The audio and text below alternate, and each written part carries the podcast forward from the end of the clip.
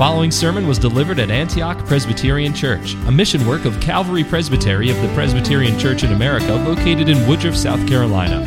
For more information about Antioch Presbyterian Church, please visit antiochpca.com or contact us at info at antiochpca.com. May the Lord bless you as you receive gracious instruction from His Word.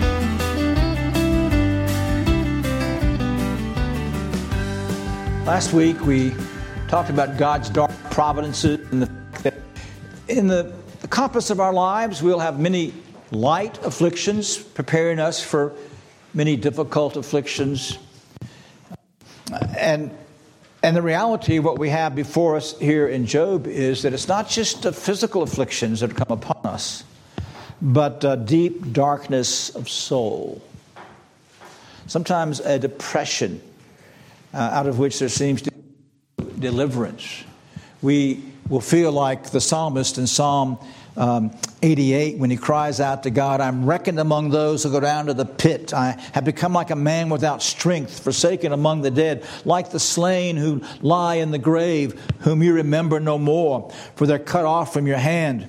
You have put me in the lowest pit. In dark places, in the depths, you've afflicted me with all your waves. You've removed my acquaintances far from me. You made me an object of loathing to them. But I, O Lord, have cried out to you for help, and in the morning my prayer comes before you. O Lord, why do you reject my soul? Why do you hide your face from me? I was afflicted, about to die from my youth on. I suffer your terrors, I'm overcome. Your burning anger has passed over me, and you removed lover and friend far from me. My acquaintances are in darkness. Now, of course, as you read this, I trust, as I've already pointed out, that you'll recognize that this is particularly prophetic of our Savior. This is exactly the soul darkness that he had as he hanged on the cross on Mount Calvary. But I trust also we've been in Job long enough to know that we have here a reflection of the very sorrows of Job that were not merely or even primarily physical sorrows, were they? They were soul sorrows. God had hidden himself from him. God had been his friend, and now he, he, he thought that God was his enemy. He cried out. Acquaintances were removed from him. There seemed to be no release for him. And, and that is how it is sometimes. If, if you are in a deep and dark depression, I trust that you've not been there, and some of you probably have and that you won't have to go there. So I also wrestled with other analogies to, to help you get inside Job's shoes, so to speak. Um, think of a person who absolutely is innocent of a crime, uh, and yet he has been condemned, guilty, and under conviction and judgment. And he is forsaken by those who should understand that he would never do such a thing. And in the midst of that, he feels uh, forsaken by God, and, and he has no hope for deliverance in this life. Now, that's where Job is. Or, another analogy since we pray every week for the persecuted church, try to imagine yourself like one of those people, like a brother or a sister who's been arrested for the faith, their faith in the Lord Jesus Christ. And, their neighbors think, well, you know, he deserves that because, after all, he, he doesn't follow our ways. He, he doesn't follow our culture. He doesn't follow, she doesn't follow our religion. And so uh, they believe you deserve what is happening to you. And you're cast into prison. But when you're in prison, what do they say to you? If you'll just deny this Jesus as be well. And the temptation, they're just words. Can't you simply uh, say those words and move on with life?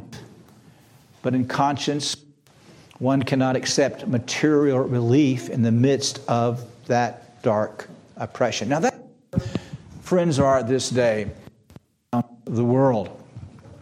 It would be wrong for them to deny Christ. I, I know a minister who was charged of things of which he said he was innocent. And yet, his lawyer said, You just need to plead guilty to a lesser charge, and you'll be free. If you fight this thing, you, might lose. And so he pled guilty. And I said to him, You know, you dishonored the name of Christ for your own skin. And that's what, that's what Job's wrestling with here. Does he disown his spiritual hope for material gain? Is he beaten down now by the oppressors? Are you beaten down in your own conscience?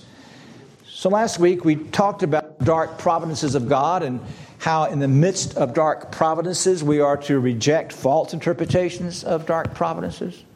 We are to assert the sovereignty of God in dark providences, and we are to appeal to God in the midst of dark providences. So Job ends on this uh, appeal of faith in the midst of great darkness. That's where he picks up now in chapter 17.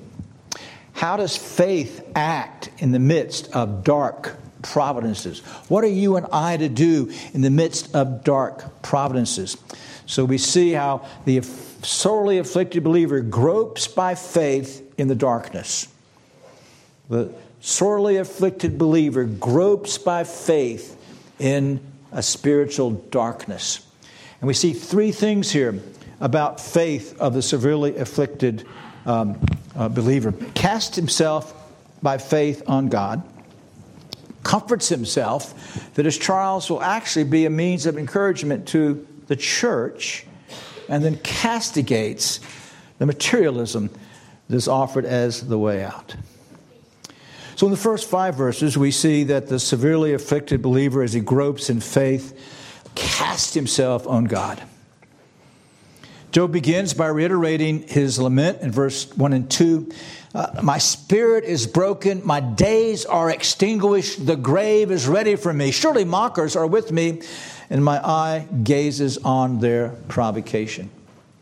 Just as you would cry out if you had dislocated your arm or your shoulder in pain, Job is crying out with a dislocated soul.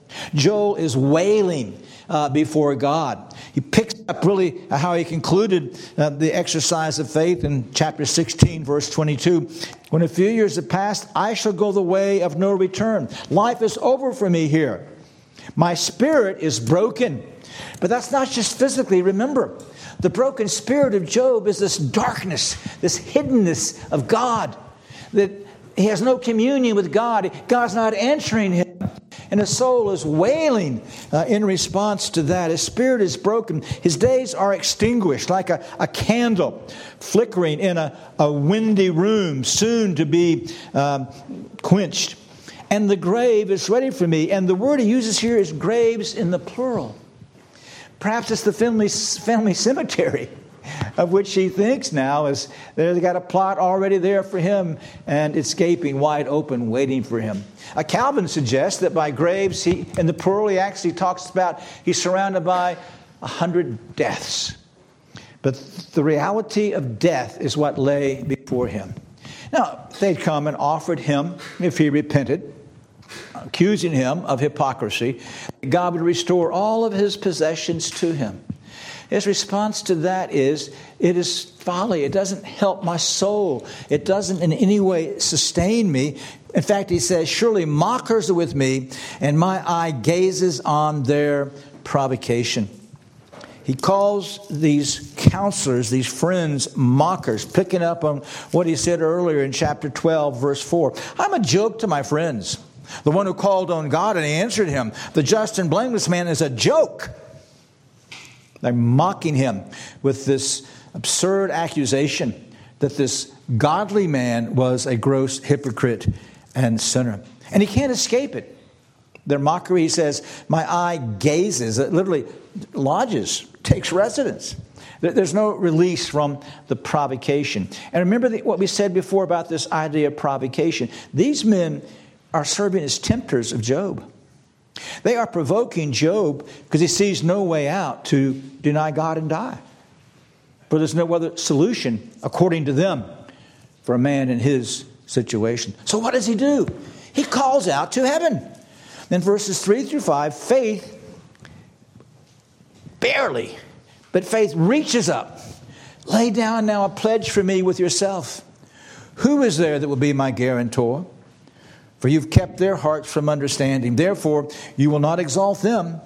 He who informs against a friend for a share of the spoil, the eyes of his children will languish. Rather, Hebrews tells us that faith is the substance of things hoped for and the evidence of things not seen. And Job now is, is groping in faith, and he's looking to heaven for vindication and for the judgment of his enemies.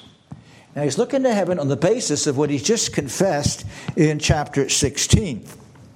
In verse 21 uh, or, or 19, even now, behold, my witness is in heaven, my advocate, my witness is on high. My friends are my scoffers, my eye weeps to God. Oh, that a man might plead with God as a son of man with his neighbor. You see, faith's groping, faith's looking. That's what he comes back to now. He's appealing to God. He's appealing to this witness, this advocate. Lay down a pledge for me with yourself. Who is there that will be my guarantor?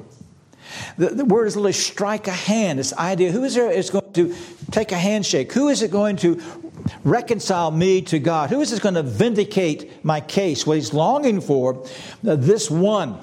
Uh, this mediator who would step forward as, as the surety, the guarantor that Job is not a wicked man. Uh, but Job, in fact, is a righteous man by God's grace and justification. It's interesting the Westminster Annotations, which was put together mostly by men who served at the Westminster Assembly, translates and explains verse 3 this way Appoint, I pray thee, my surety with thee. Who is he then that will strike upon my hand? That is, appoint Christ, who is with thee in heaven and hath undertaken to be my surety. Appoint him, I say, to plead my cause and stand up for me.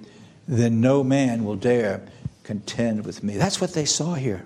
I think they're right. Job's sight of Christ is growing now. It'll come to a climax in chapter 19. But there's this God contending with God in heaven. Uh, this one he wants to be the pledge. This one he wants to be his guarantor and his surety to guarantee that things will be right.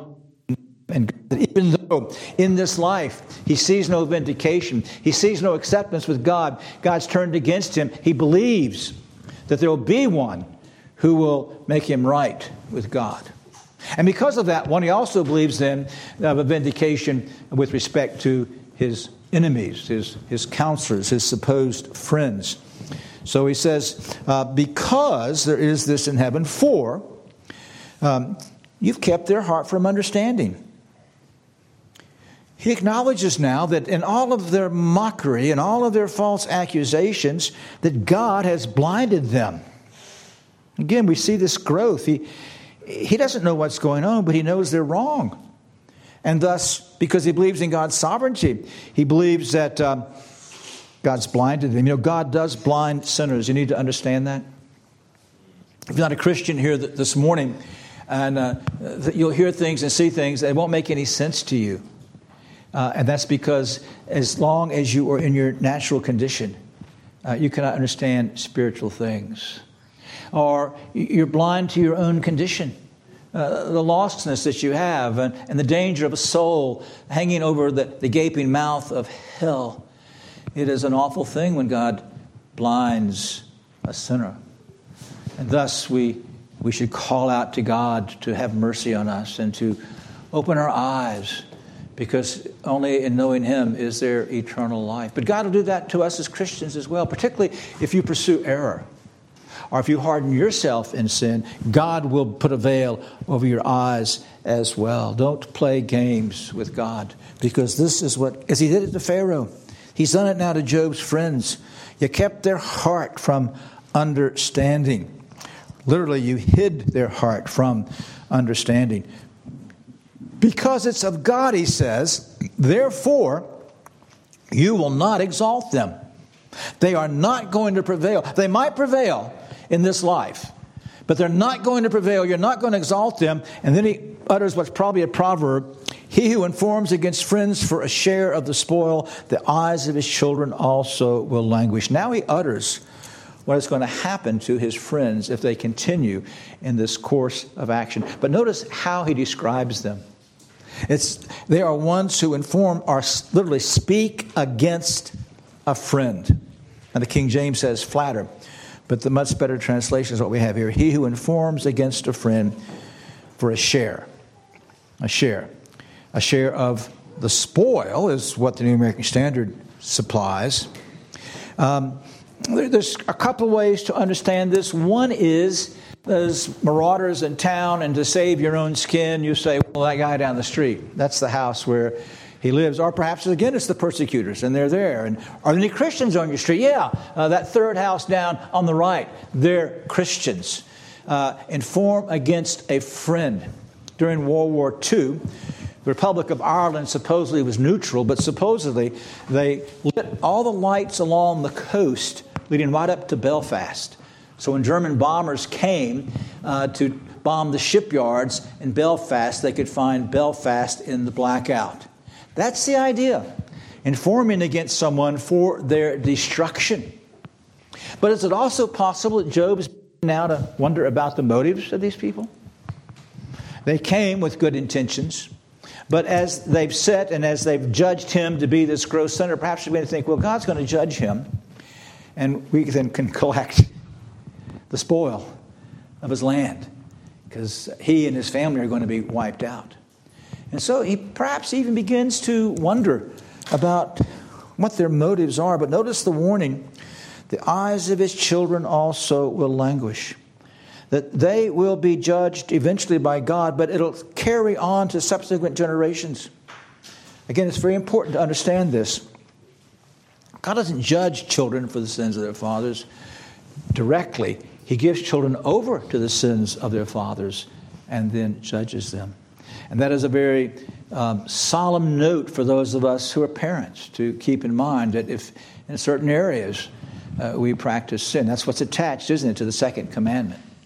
Um, if we practice sin in certain areas, God will visit that very sin upon our descendants under the third and fourth generation. So, uh, the eyes of their children, Job's eyes are languishing. The eyes of their children will languish. And so Job uh, cast himself by faith on God. He, he saw but a little bit. But where we sit this morning, we have the full daylight of the completed work of Christ, don't we? And, and Paul picks up on the concept here in Romans 8. We had verse 31 for our meditation, but 31 to 34.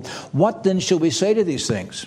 The, these things, the, the, the persecutions, the, the trial and, and turmoil that's in the world. If God is for us, who is against us?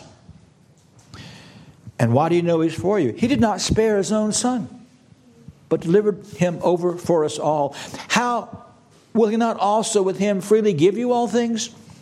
Who will bring a charge against God's elect?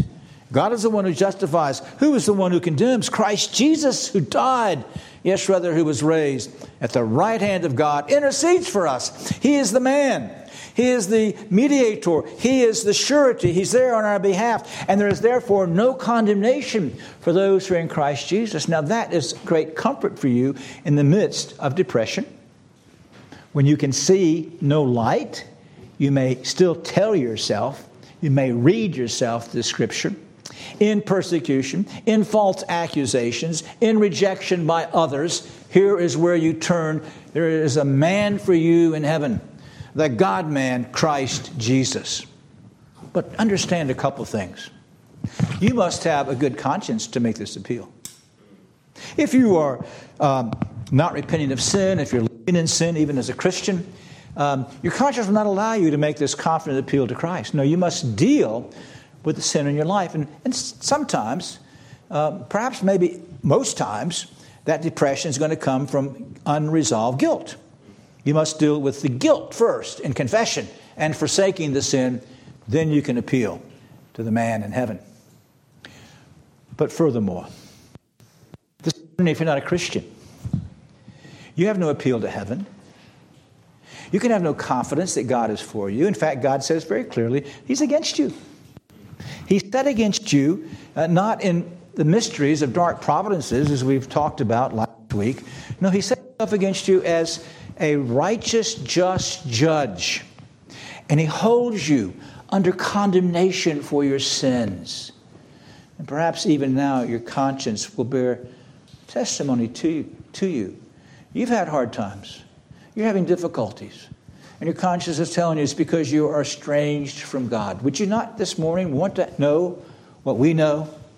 What Paul declares here that I have a, a person in heaven, that God didn't spare his own son, but gave him up freely for me.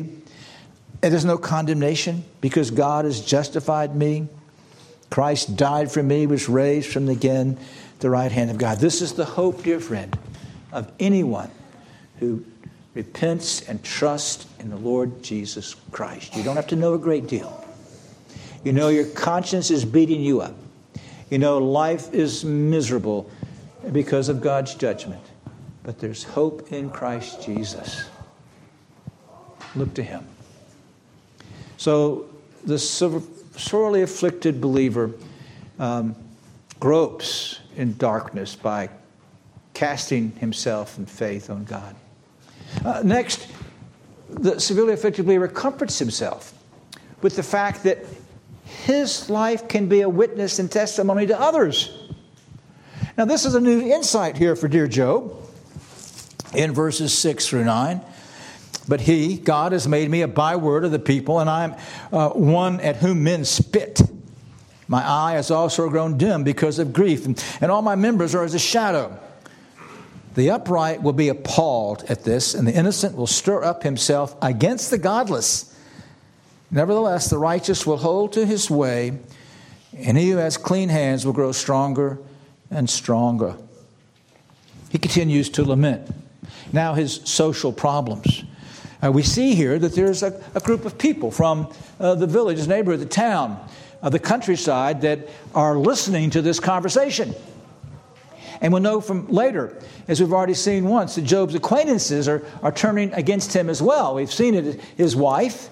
Uh, but now he says that these bystanders, these people who are standing around listening to this elaborate conversation, why, he's become a byword.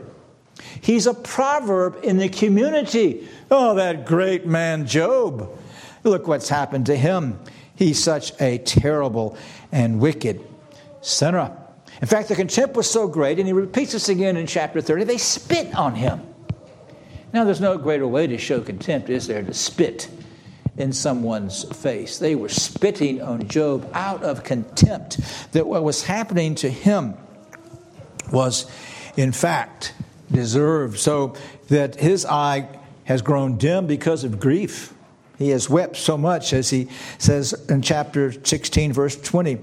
Uh, my eye weeps to God, or verse 16, my face is flushed with weeping, and deep darkness is on my eyelids. His eyes grown dim with grief, and his body is emaciated, as again he has said earlier um, in chapter uh, 16 that um, verse 8 you've shriveled me up. It's become a witness and my leanness rises up against me. It testifies to my face. He's but a mere shadow physically of what he once was. And everybody is gawking and gossiping and pointing the figure and spitting.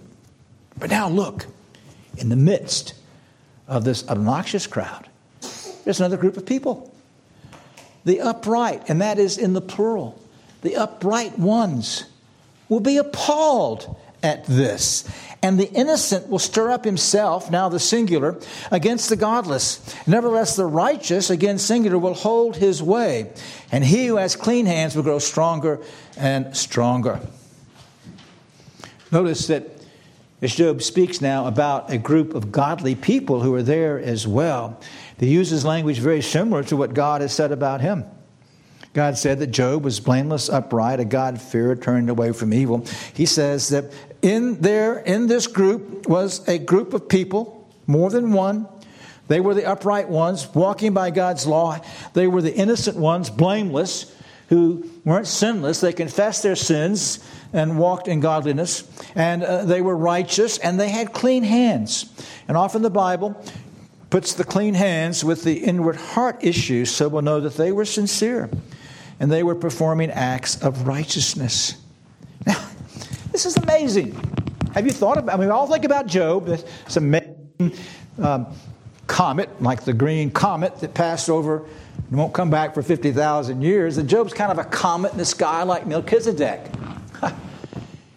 there was a godly community living around Job. That becomes evident later as well. But here's the first insight into this that as the church is languishing in exile in Egypt, that God has kept also other witnesses alive. And I, when I read this, I was reminded of that glorious statement in our Confession of Faith, chapter 25 of the church, that God has always had a church in this world. It might be obscure. I'm sure that as we sit here this morning, there are Christians around the world who have no freedom for public worship, but God's got a church there. And God had a church here thousands of years ago. And the, church were described as the upright ones who were um, uh, righteous and innocent and kept clean hands. And, and Job now encourages himself because they are observing as well. Not just the, not just the mockers, but the godly. And a number of things now are happening. Uh, they are appalled. He says that um, they are appalled, uh, astonished at this. They're astonished, and, uh, and the innocent will stir up himself against the godless. Now, there's two things that they were astonished at a couple of things. They were astonished that a man of Job's godly character and reputation would suffer like this at the hand of God. They didn't understand any better than he did. But they also were appalled. They knew better, you see. If these men had just bothered to canvass the neighborhood, tell us about Job. What's he done that's evil? They knew he hadn't done anything evil. And so they were also appalled by these awful accusations. and I like the way it says, what it says then, they stir themselves up against the godless. You see, the first thing they're doing is speaking in defense of Job or holding themselves ready to speak in defense of Job. And I was reminded of our larger catechism requirement of the ninth commandment. The duties required in the ninth commandment are the preserving and promoting of truth between man and man and the good name of our neighbor as well as our own. And then it goes on uh, to say that we are to um, uh, speak from the heart freely, clearly, fully the truth and only truth in matters of judgment and justice, a charitable esteem for our neighbor. Uh, love, loving, desiring, rejoicing in their good, sorrowing for and covering over their infirmities, freely acknowledging their gifts and graces, defending their innocency. That's a responsibility we have. You know, so often we would rather be the gossips and the slanderers, wouldn't we? It's so juicy. How did you hear? No, we should be the ones saying, You have no right to say that.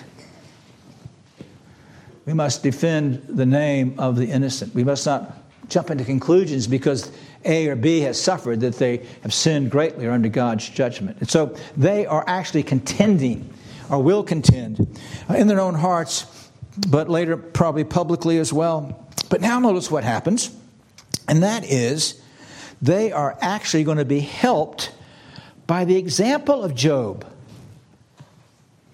The righteous will hold to his way, and he who has clean hands will grow stronger and stronger. Two things happen then when uh, fellow believers observe Job's response. Now, it wasn't impeccable, but is insisting that he was not being punished because of sin, uh, and he's growing his faith to God. Two things then happens to them. In the first place, uh, they persevere. They don't know why it's happening to Job, but he's not denying God. And thus, they will persevere in the faith. But they also see then that through, through trials, that faith grows stronger and stronger. And these are the things that God does for us in our trials, but what I want you to note now, the way you handle affliction is a testimony to brothers and sisters to persevere, to stay the course.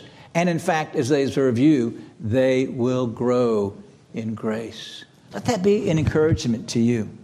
As we think about persecution, I was reminded this morning of that great challenge that uh, Latimer made to Ridley. And I think Latimer was converted under Ridley or, or built him. Anyway, they're being burned at the stake. Play the man, Master Ridley. We shall this day light such a candle by God's grace in England as I trust shall never be put out. And in part, we sit here this morning because a candle was lit uh, by the martyrs. and that flame has not gone out. And so it is with your testimony. Sometimes when you can see no other reason for what's going on, just remind yourself that if God gives you grace to persevere, you're an encouragement to the rest of us to persevere. We're being watched. We watch one another. And so, as we look, pray for, but look at our friends overseas, and we can't imagine ourselves going through that. They're an encouragement to us that if we are called upon, God will give us the same grace He's given them right now to persevere in their trials. And so, although Job was at wit's end, God was hidden from him. He knew he was walking uprightly, and so he knew that fellow believers would be encouraged by what was happening in his life, and you will be as well. Which leads then, we've seen casting faith upon God and comforting oneself with encouragement to believers, and now the castigation of the materialism that's being offered by his uh, friends. He calls them to repentance in verse 10. Come again, all of you now. I do not find a wise man among you. He's already told them that. They have no wisdom, they have no insight into God's ways. Obviously, he's not being punished for wickedness because he knows that he's not wicked. And so he says, Why don't you reconsider? Says, I've given you evidence from general revelation from visions we've all had from God, from the history of the church. These people, if you just ask them, could give you evidence. Repent, turn away from this reckless provocation and accusation. Because as you persist as you are, there's not a wise man amongst the three of you. Because God has hidden knowledge from you.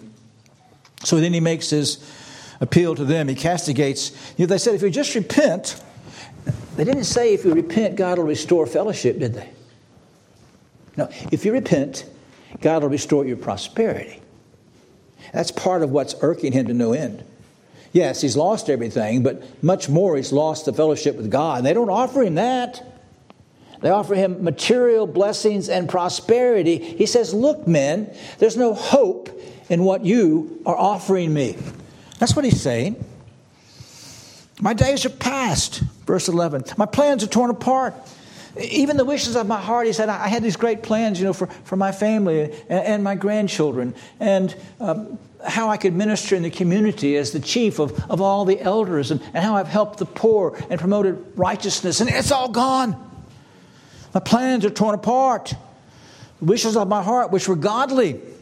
and then what do they do? They make night into day, saying, The light is near in the presence of darkness.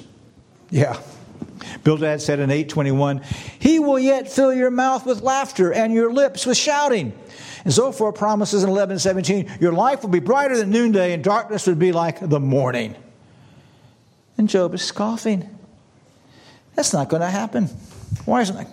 Because in verse 13, if I look, Sheol is my home. My bed is darkness. You, you promised me family and prosperity. He says, Well, the pit's my father, the worm, my mother, and my sister. That's all I have to look forward to in death, in this life. If that's all I have to hope in in this life, where now is my hope and who regards my hope? It's nothing.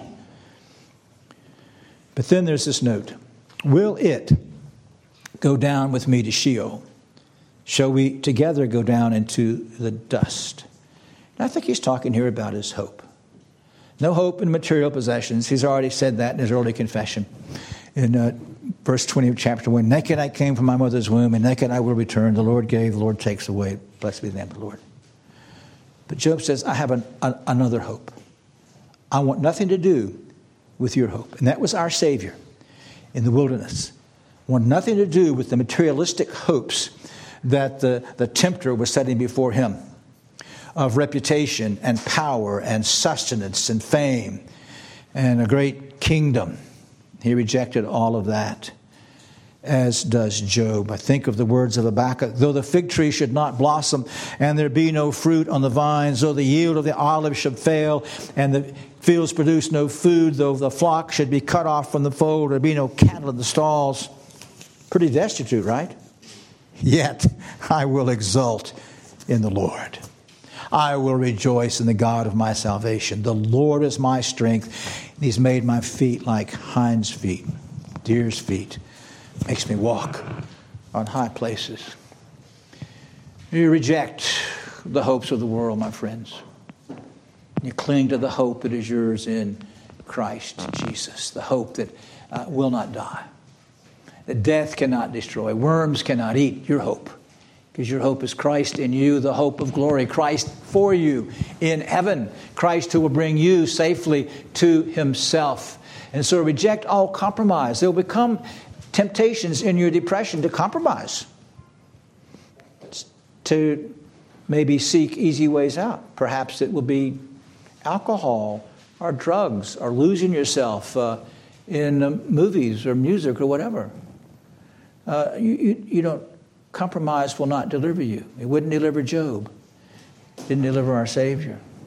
It won't deliver our friends overseas. It won't deliver you if you're called upon ever to be in that condition. Pay for God's grace. No, I reject all materialistic options. I'm willing to be impoverished for the sake of glory. We'll talk about that one more time as we conclude this great book on Christian contentment. We live by faith. That's one of the lessons for today. Not by reason. We live by faith. And so the, the sorely afflicted believer gropes in the darkness, but gropes by faith.